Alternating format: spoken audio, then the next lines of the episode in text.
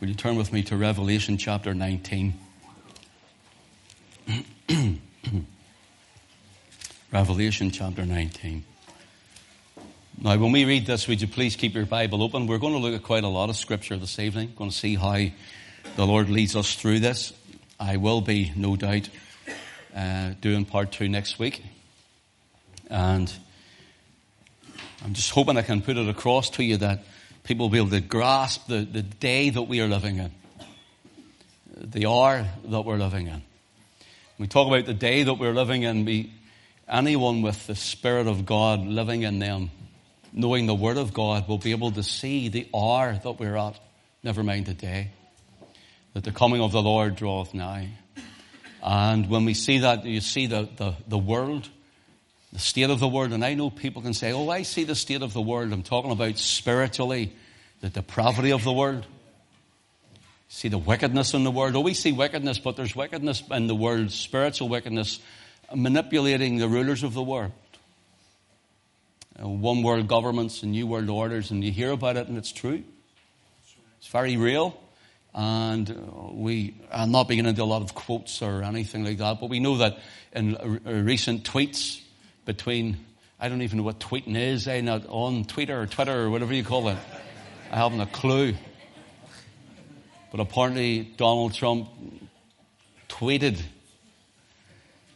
about Iran and he's saying that Iran would be more or less, I'm not quoting him word for word, would regret that if they uh, were to start a war with them, especially with the Israeli state. And, and you know, the, the, the Israelis and the Jews are in uh, they were prophesied to be there.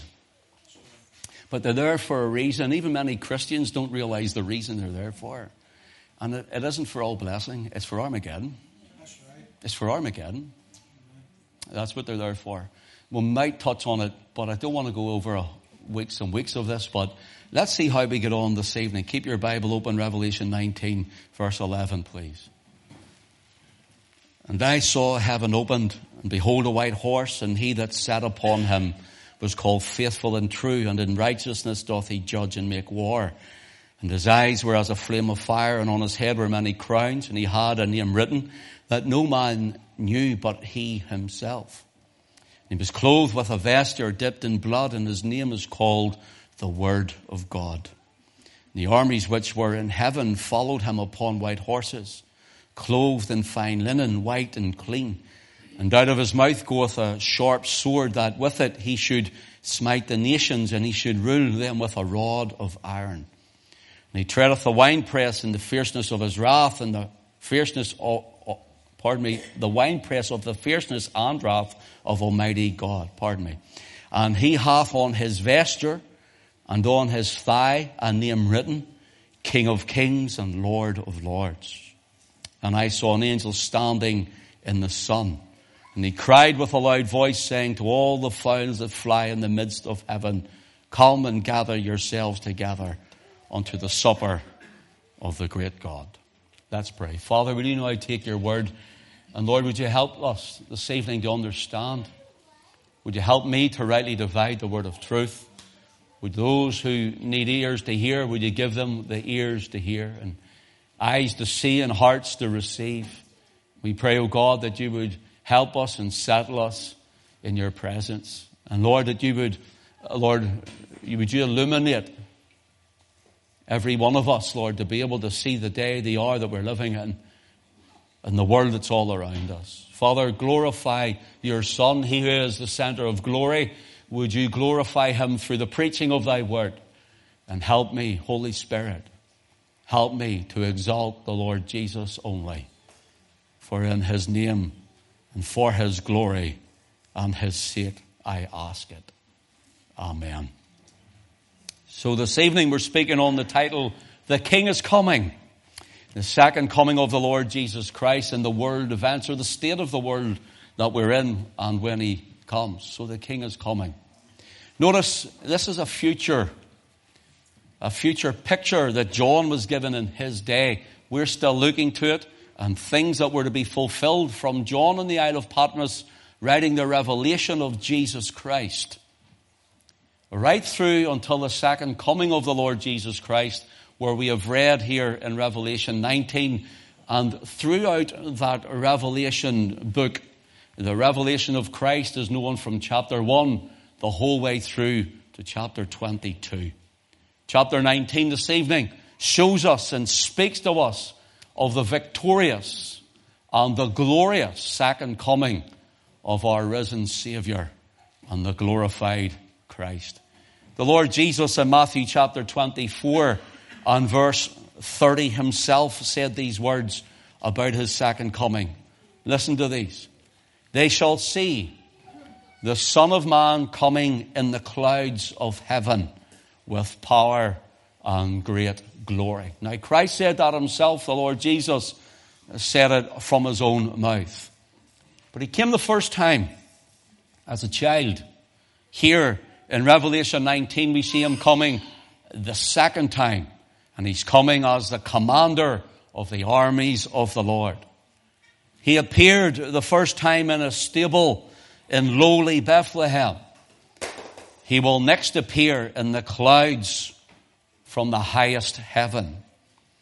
The first time he came as a lamb, the Lamb of God. And when he comes again, he's coming as the lion, the lion of the tribe of Judah. He came the first time to save, to die for those he would save. And he's coming again to conquer and to judge. He came the first time to hang on a cross. He's coming the next time to sit upon a throne. He entered Jerusalem the first time on a little donkey and he was beaten and rejected. He will return again, seen here in Revelation chapter 20, on a white horse, victorious and glorious to rule the nations of the earth. That's our Jesus. That's who is coming again. And here we're told that he's coming. He came in humility. But secondly, here he's coming in glory. He's coming in glory. Revelation 19 verses 17 to 21. Can we read it please? And I saw an angel standing in the sun and cried with a loud voice saying to all the fowls that fly in the midst of heaven. Now that's not the heaven of God's heaven. This is the atmosphere. That where the birds fly, where we are in the sky. Come and gather yourselves together unto the supper of the great God. Notice whatever is going to happen, this supper of the great God will happen on the earth. That you may eat the flesh of kings and the flesh of captains and the flesh of mighty men and the flesh of horses and of them that sit on them and the flesh of all men, both free and bond and both small and great. Now notice this. This is important. And I saw the beast. Note that. I saw the beast and the kings of the earth and their armies. The armies of the beast and the kings of the earth. Notice. Gathered together to make war against him that sat on the horse and against his army. And the beast was taken and with him, note again, the false prophet that wrought miracles before him, with which he deceived them that had received the mark of the beast, and them that worshipped his image. These both were cast alive. Notice the language the Holy Spirit lays on John here. Cast alive. Have you got that? Cast alive. A living death cast alive, he says, into a lake of fire burning with brimstone. And the remnant were slain with the sword of him that sat upon the horse, which sword proceedeth out of his mouth, and all the fowls were filled with their flesh. This is happening on the earth at the second coming of the Lord Jesus Christ. When Jesus, the Lord Jesus Christ comes, He's not coming for a picnic. He's not coming to a bless me club. He's coming to gather His own to Himself, and then He's coming to rule the nations with a rod of iron. Amen. They will not crucify Him again. You see, the cross work of Christ was done once and for all. never to be repeated again. Notice the prophet, the false prophet and the beast are taken and cast alive into a lake of fire. Revelation chapter 20, and let your eye run down the very book. And all those that are resurrected after what's known as a millennium reign of Christ. Notice what it says here. In verse 15, and whosoever was not found written in the book of life was cast into the lake of fire. It's the same lake of fire. The beast is in it. The false prophet is in it. And when we look at Revelation chapter 20, we'll maybe do it another time, we find in it also is the devil. The devil will be cast into the lake of fire alive. Men and women whose names are not found written in the book of life on that day will be cast into a lake of fire. Listen, alive. It's called the second death. The living death. Eternal. Notice here the fierce rage, war that rages against the saints of God and of Christ. Let's follow the thread just as we go through some of these scriptures. Verse 11. And I saw heaven opened and behold a white horse and he that sat upon him was called faithful and true and righteousness he doth judge. And what does he do? Make war. This is gentle Jesus, meek and mild. This is gentle Jesus who's never going to, you hear from modern day preachers, who's never going to judge anyone. He's coming to make war, brothers and sisters. That's what the scripture says. He's coming to make war. Now notice this. He is set upon a white horse. Verse 14. And the armies which were in heaven followed him upon white horses, clothed in linen, white and clean. So the armies are on white horse. He is on a white horse. Verse 19, and I saw the beast and the kings of the earth and their armies gathered together to make war against him that sat on the horse and against his army. Notice here again, talking about the Lord on his horse. Verse 21, and the remnant were slain with the sword of him that sat upon the horse. Now listen, this is symbolic. Jesus isn't coming literally on a white horse. It's symbolic. It speaks of him riding as a champion, coming in victory on the charger. Notice this. Three times it speaks of Christ on his horse, a white horse. One time it speaks of those who follow the Lord Jesus on white horses. So here's a note. If they're all in white and they're all on white horses, what makes him stand out from the rest? I'll tell you, what makes him head and shoulders above all others? Why would John see this one over all if they're all together? Notice here, the answer is because he leads, could be. Well, how do we know it's Jesus? And how do we know that it's He who's coming again? And how do we know it's not just an angel? How do we know it's not just some other uh, uh, mighty prophet? How do we know? How do we know it wasn't Muhammad? How do we know?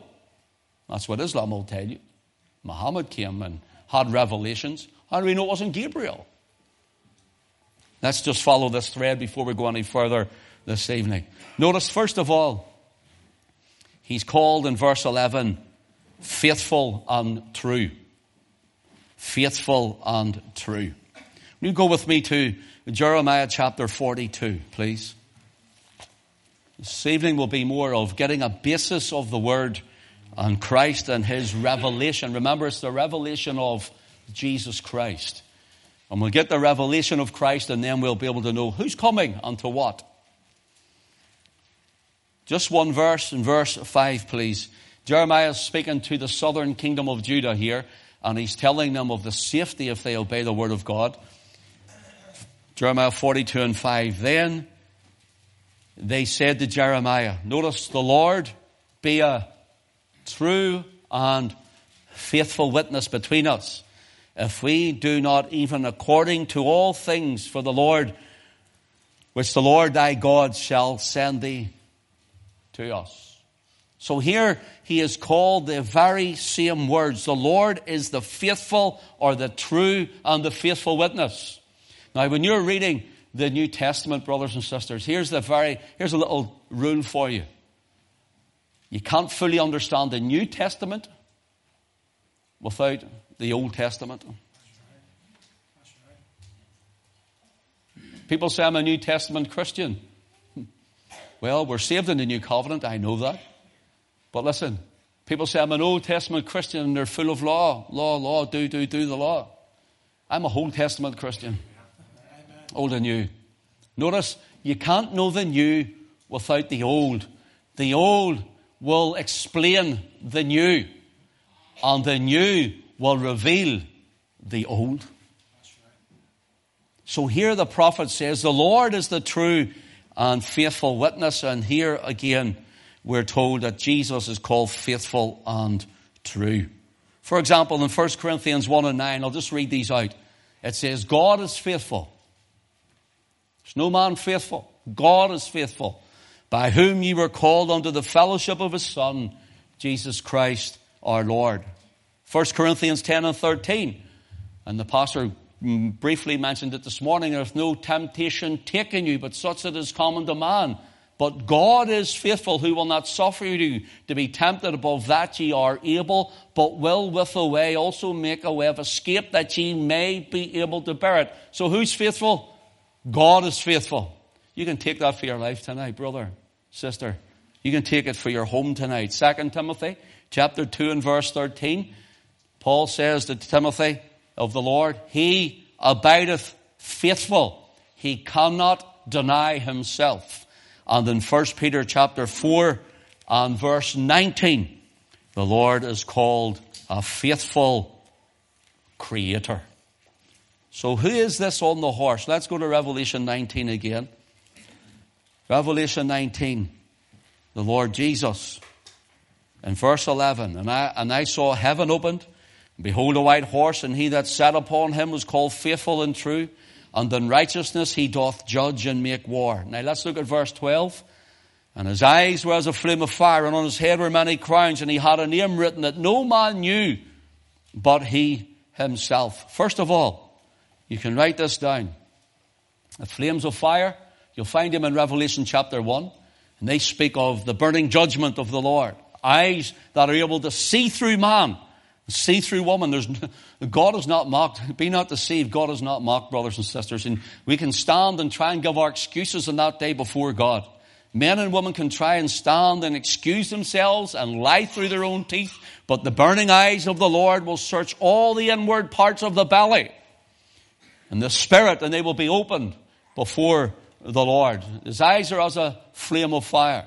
His head crowned with many crowns. That secondly, his head is crowned with many crowns. Again, Pastor touched on it this morning.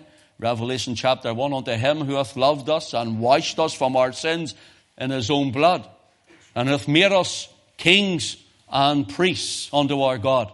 Now, twofold this is. One is our crown as kings and priests unto God that he hath made us. Our crowns are his crown.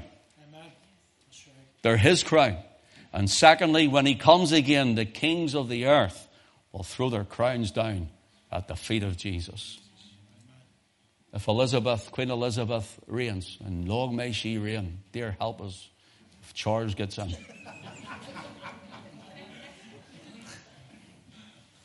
long may she reign, but Christ will come and take her crown. She's only keeping the seat warm, as they say, the crown warm, until the king returns. Notice, crown with many crowns. Every crown belongs to him. Now you need to take note of something here. This is just a little, little rabbit trail, as my friend in the States would say. You'll notice that the Pope wears a triple crown. One, two, three, triple crown hat. Now you need to take note of this. That, er, that triple crown means that he is the Lord over heaven, earth, and the underworld. That He's Lord over all. And where do we find that? Wherefore, God hath also highly exalted and given Him a name which is above every other name, that at the name of Jesus every knee should bow of things in heaven, of things in earth, and things under the earth. and that every tongue should confess that Jesus Christ is Lord to the glory of God the Father.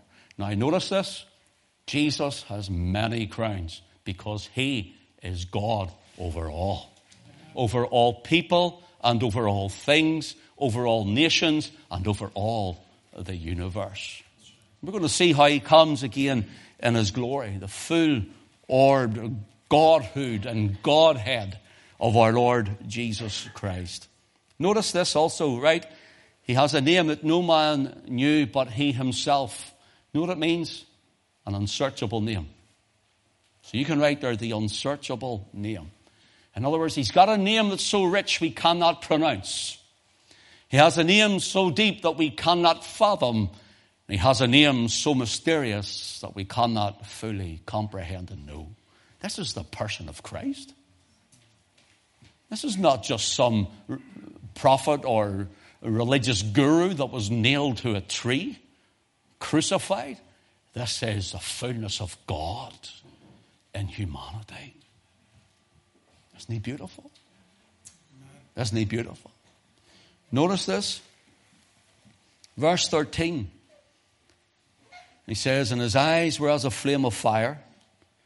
Pardon me, I'm reading 12. And, his, and he was clothed with a vesture, dipped in blood, and his name is called the Word of God.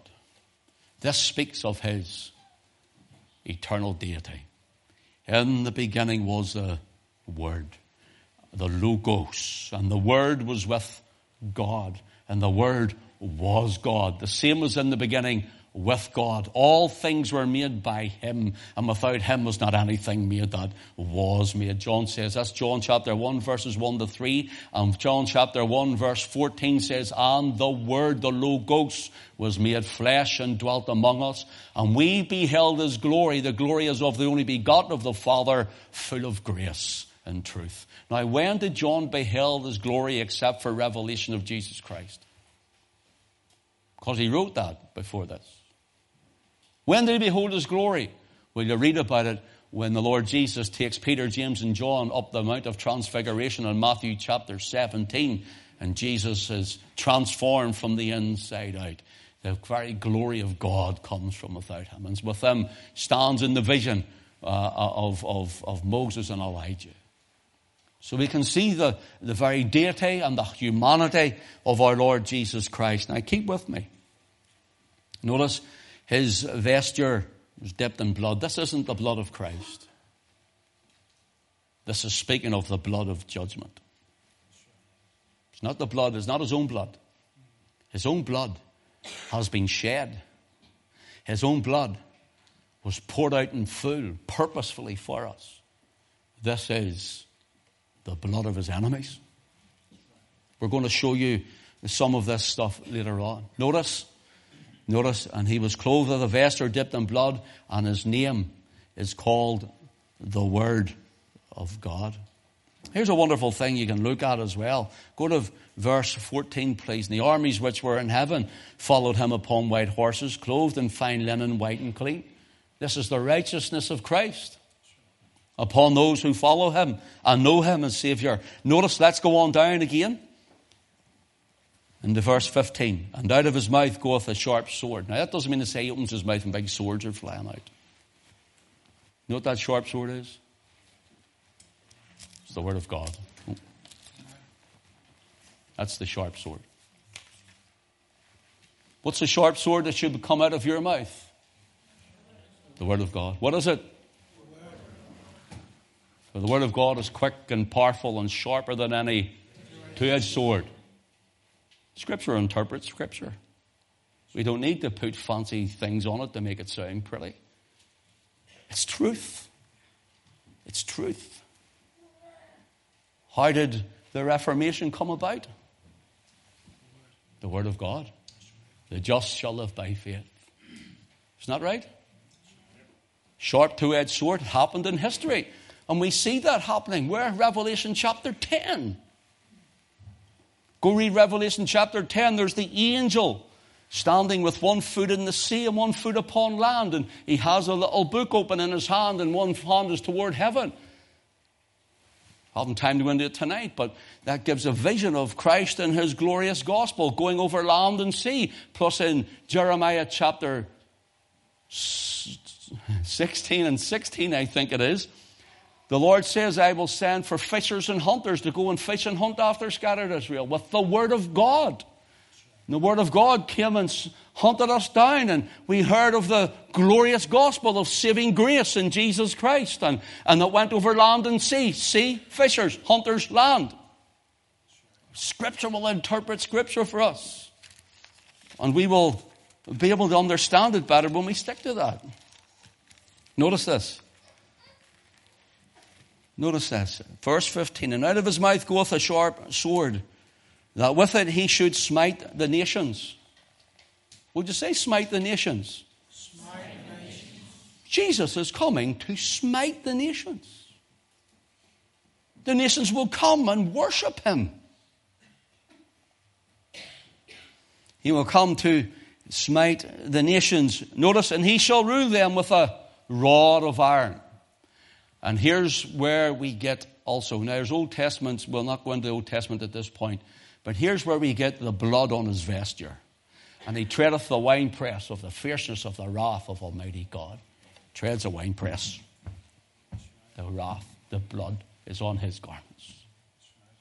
You see it? Scripture speaks of Scripture. Notice what he says. He has in his hand a rod of iron.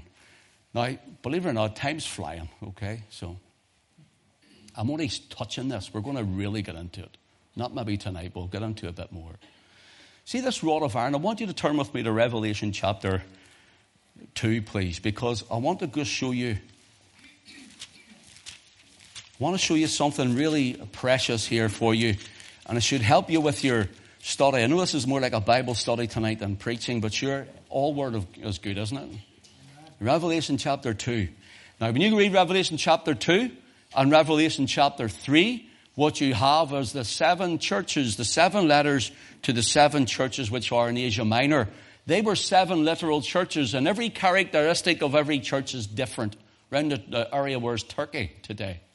And they are different. And you can read through, and Jesus judges these churches and who they are and what they've done and how much they love Him and how much they don't.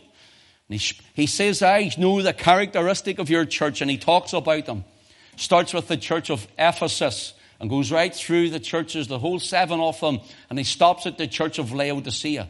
But all of those things can happen in a church assembly. In other words, different things. But in prophecy scale, from Ephesus right the whole way through until today, from the church of uh, the early apostles right through until today, you and I are living in the Laodicean church, the seventh church age as it's known. It's the church before the coming of the Lord Jesus Christ that we have read about in Revelation chapter 19. Is everybody with me? So you have these ages. We're living at Revelation chapter 16 into 17, 18, 19 is starting to happen. It will fragment more and more, starting to happen. But coming up to 19 to the coming of the Lord, this is the, the Laodicean church age that's neither luke, uh, it's lukewarm, it's neither cold nor hot. Makes Jesus want to spew us out of his mouth. Because the church is just wishy-washy church. It's happening, isn't it? Don't you see it today everywhere? It's a church. And cold or hot doesn't mean to say Jesus says, I work that thou art cold or hot. That I wish you'd just either love me or not. That's not what it means. It means refreshingly cold. The church should either be refreshingly cold and or burning hot with zeal for Christ. That's what it means. He says, but rather you're neither what? You're not refreshingly cold and you're not burning with zeal and you make me sick.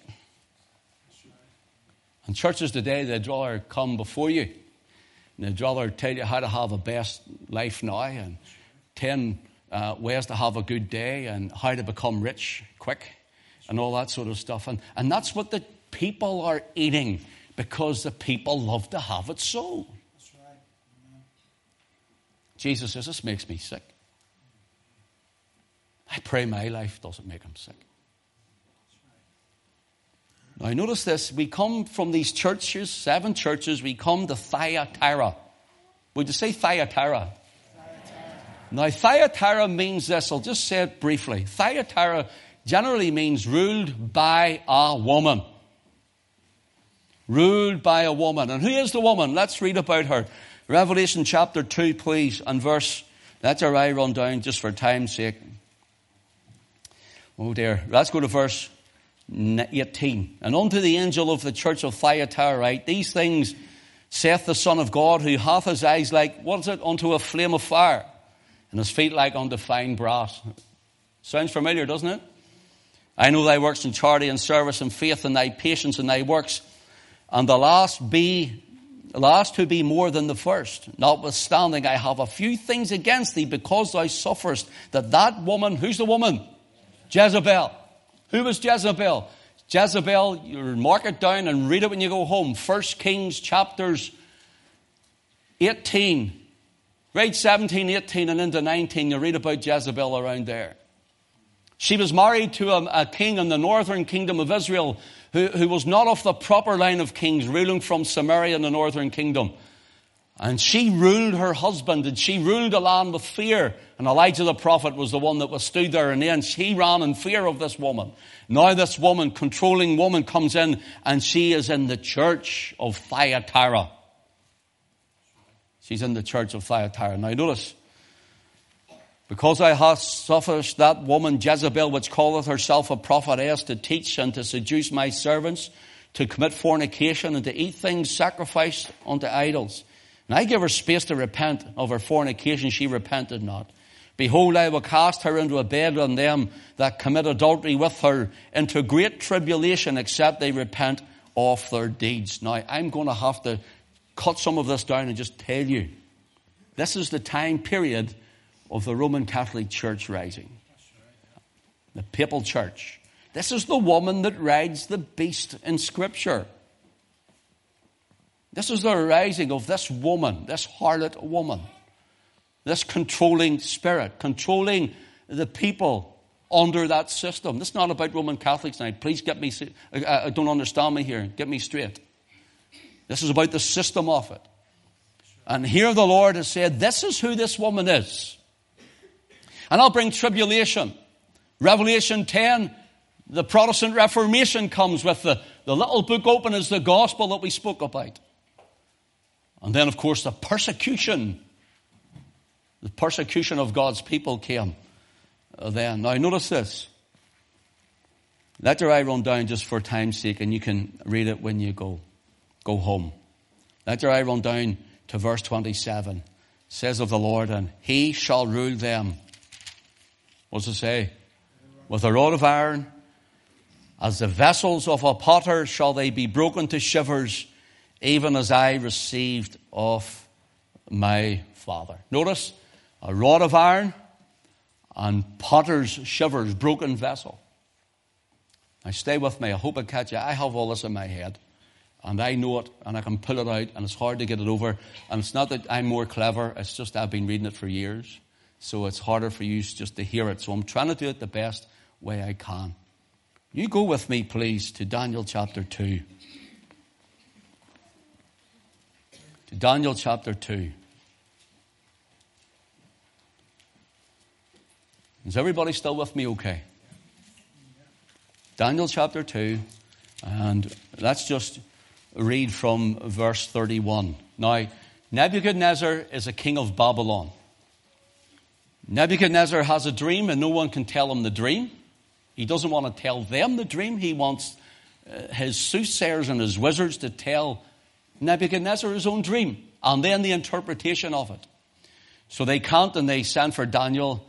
And Daniel being a child of God, Daniel from the tribe of Judah, this Judahite comes in and he seeks the face of the Lord. He seeks Yahweh and comes in. And this is what he says in verse 31, Daniel 2.31. Thou O king, sawest, and behold a great image, this great image, whose brightness was excellent, stood before thee, and the form thereof was terrible. The image's head was of fine gold, his breast and arms of silver, his belly and his thighs of brass, his legs of iron, and his feet, what does it say? Part of, and of clay. Now, do you see the resemblance here starting? The iron and the clay.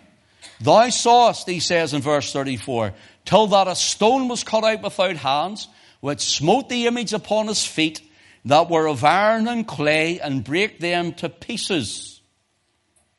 Notice, he's breaking the iron and the clay to pieces. Clay, pottery, shivers. Now note, let's go on. Then was the iron, the clay, the brass, the silver, the gold, broken to pieces together, and became like the chaff of the summer threshing floors.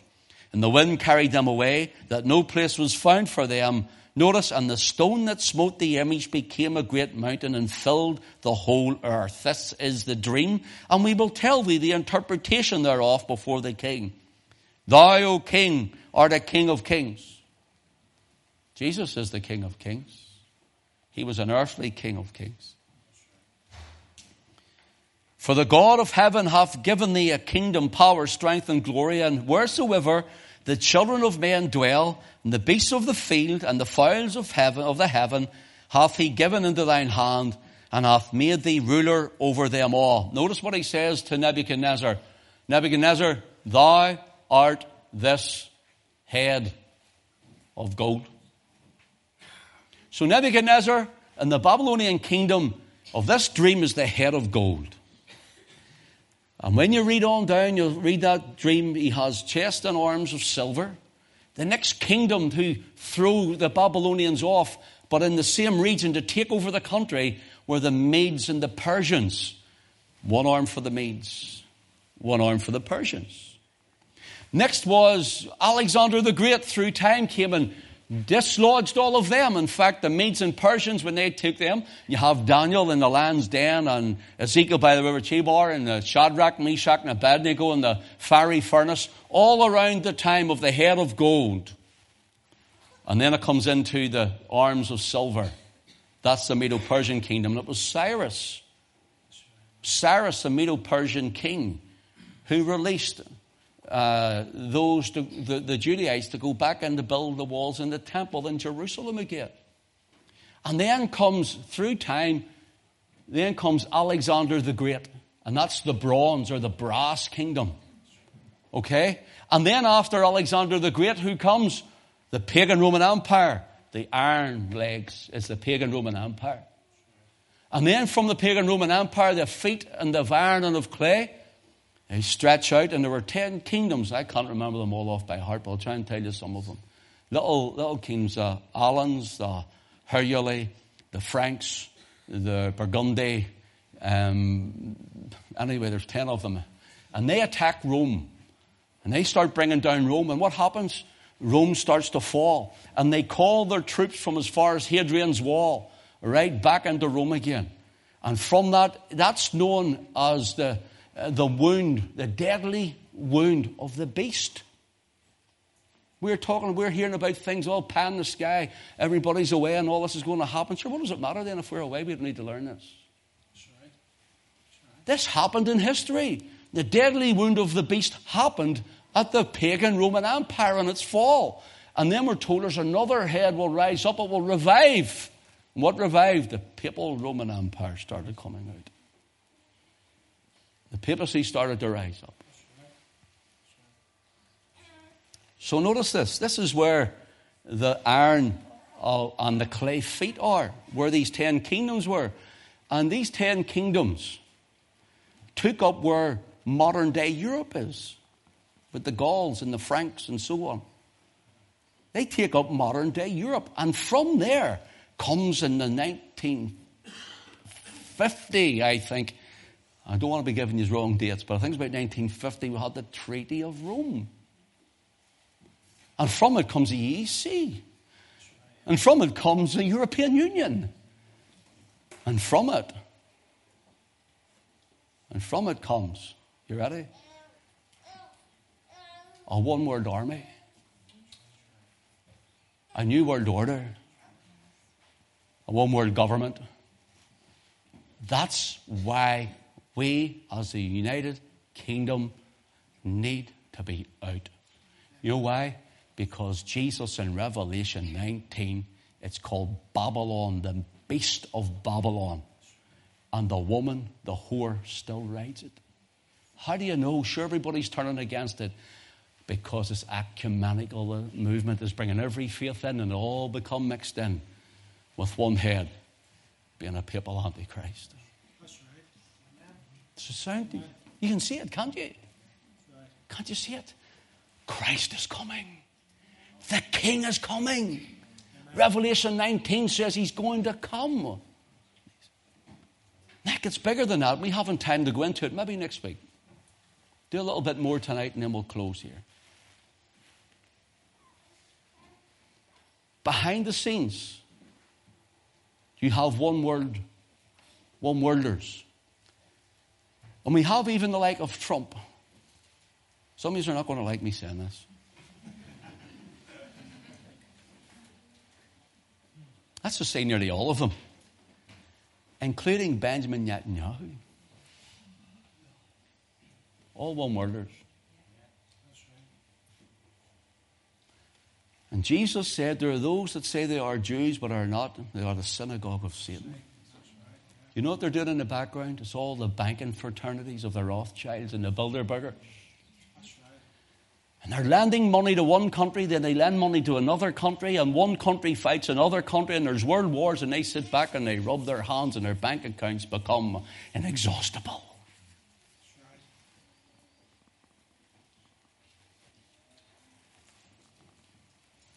And they fund all of these uh, liberal uh, groups.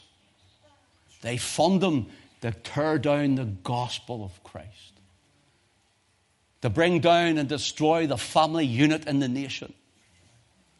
And they program the minds, they program it. They own Hollywood. They own Hollywood. And every time you're out and you're watching, they own the music business, and every time you're listening to your worldly music, and every time you're looking at your, your, uh, your movies and all that, be very careful. Very, very careful. I'll tell you why because they're manipulating your brain. And every time you bring your children to watch their simple Disney things, you know what they're doing? They're programming your children to accept that which is abnormal as normal. That's right. But the king is coming. You're the brother, sister? The king is coming. We'll we go on a wee bit more before I stop? Okay.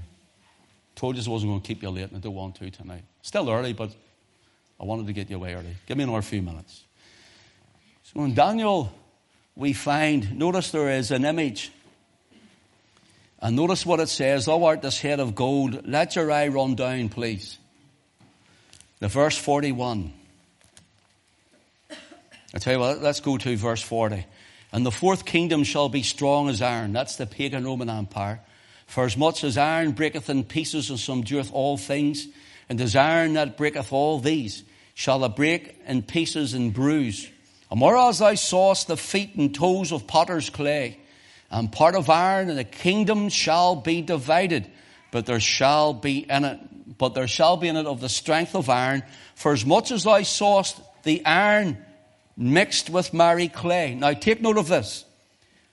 And as the toes of the feet were part of iron and part of clay, so the kingdom shall be partly strong and partly broken. Whereas thou sawest iron mixed with miry clay, they shall mingle themselves together with the seed of men, but they shall not cleave one to another, even as iron is not mixed with clay. Let me tell you what that means. Do you ever get and you've lifted something out of your garden and it's been maybe a piece of iron and it's all baked with clay and you just peel it all off it, breaks off it, and you can wash it up? It's the exact same thing. Iron and clay will not mix. They can be glued together, but they won't be fused together. Now here's the thing, these iron and clay feet are not mixing together. Listen, and I don't mean, I don't mean to hurt anybody, I don't mean to offend anyone, but this is the truth. We are hearing of all the multicultural faiths and all of these things being worshipped. I don't care what color your skin is, friend, if you're worshipping the same Savior as me. Don't you get me wrong here. But we're talking about this and that and the other religions and faiths and temples and mosques going up all over the place. You know what's happening? Everybody's saying we're all in cohesion and we're all being together and it's all lovely and it's all ecumenical. The iron and the clay, it's both government and its church, as it were, or religion, it does not mix together. That's why we're having our problems. And Europe is the same. Right. We cannot mix because Europe is going to fall. Why? Because all those nationalities, even of Europe, all those nationalities, even of Europe, they have their different cultures, even among Europeans. They have their different thoughts, they have their different ways, they have their different ideas, they have their, they have their different currencies, and they're trying to bring them all into a one world government, a new world order, and the Word of God says it doesn't work. Listen, Babylon the Great, which European Union is, among the other Babylon of the world, uh, that's in relation to us. Babylon the Great says here in the book of Revelation will fall. Europe is going to fall. Listen, we think of, of Greece and we think of Portugal and we think of Italy and we think of the, the Baltic nations. We think of all those ones and they're all falling under it. Ireland can hardly prop itself up. And we have a man down in Dublin telling us we'd be better with them. I'm getting excited about this.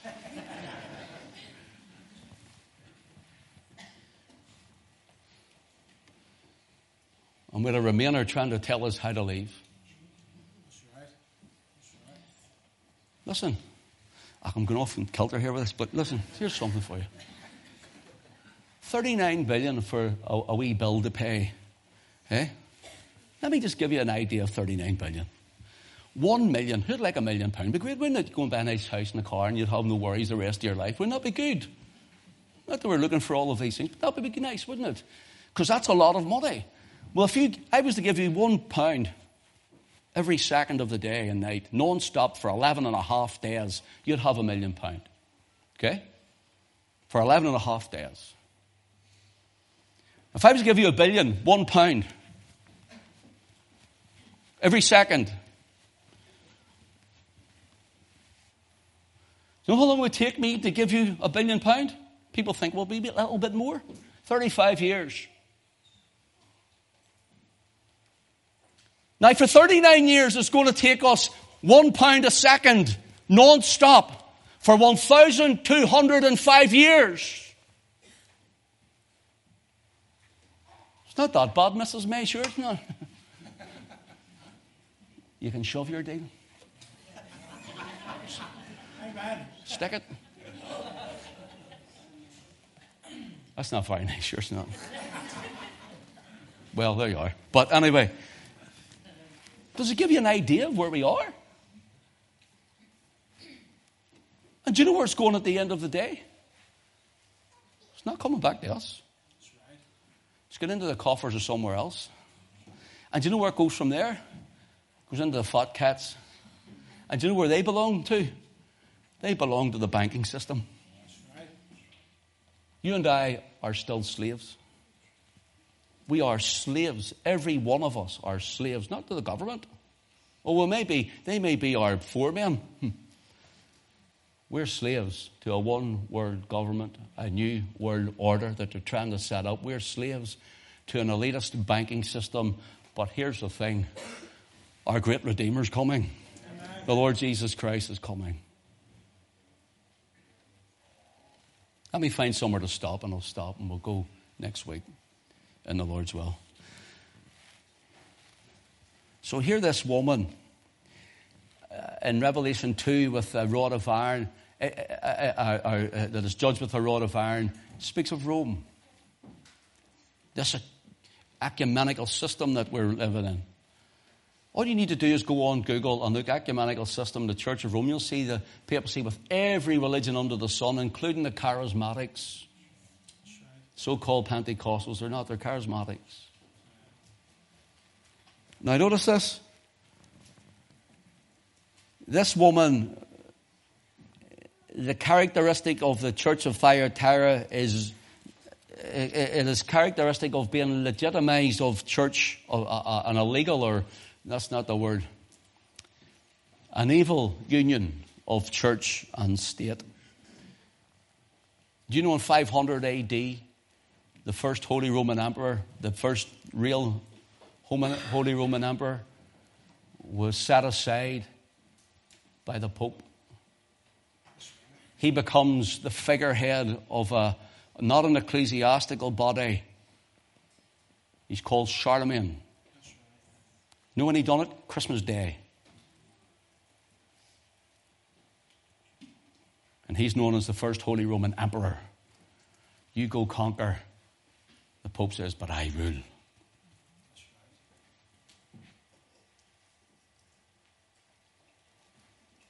How many of you have heard this before? How many? How many people haven't? How many people haven't? The Lord Jesus, with his feet, treadeth the winepress of, press of the fierceness of his wrath. With his feet. Revelation 1 and 15, his feet are like fine brass. In verse 17 of Revelation 1, John says, I fell at his feet as dead. Listen to 1 Corinthians 15 and verse 25, speaking of the second coming when Christ comes again to earth. Notice what he says, for he must reign till he hath put all enemies under his feet. When Christ returns, he'll rule with a rod of iron.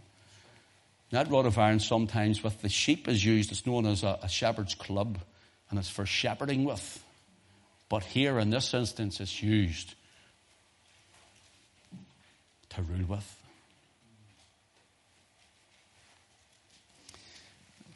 Turn to Revelation 19 and we'll close.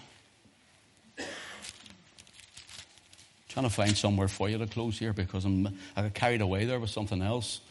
Notice this.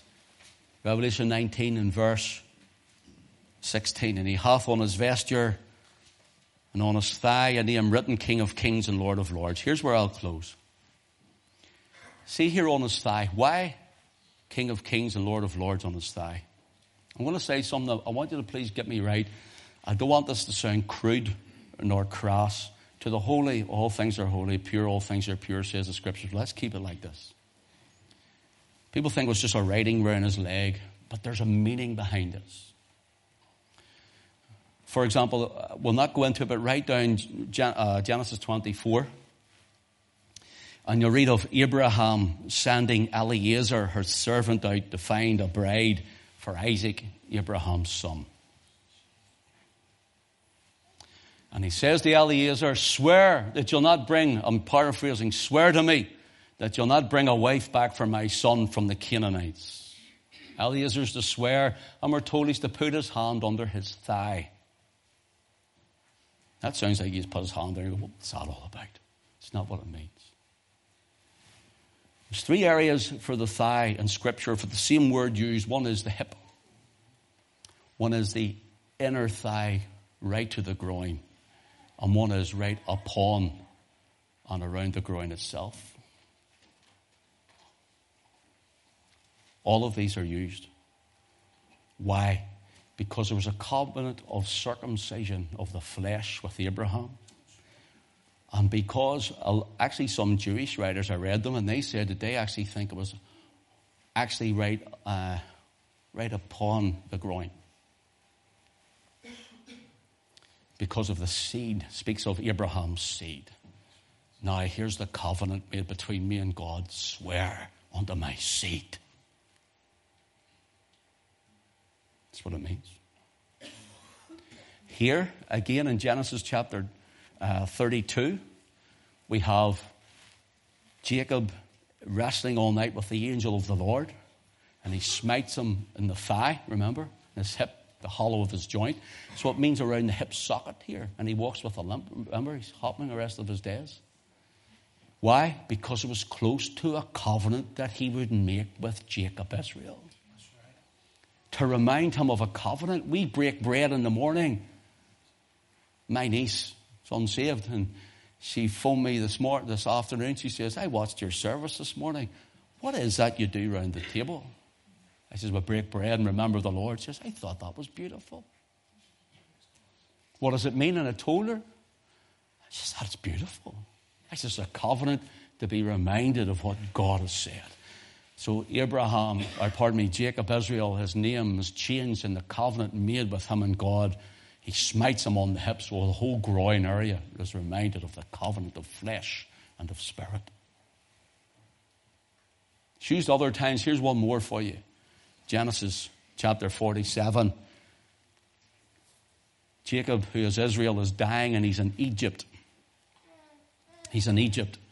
And he says unto Joseph, now Joseph with the, the coat, the one he thought was dead and who comes into Egypt and saves Egypt and then saves it, uh, his father and his, and his brethren, he says, that, he says to, to him, he says, swear unto me you'll take my body outside of Egypt to bury it.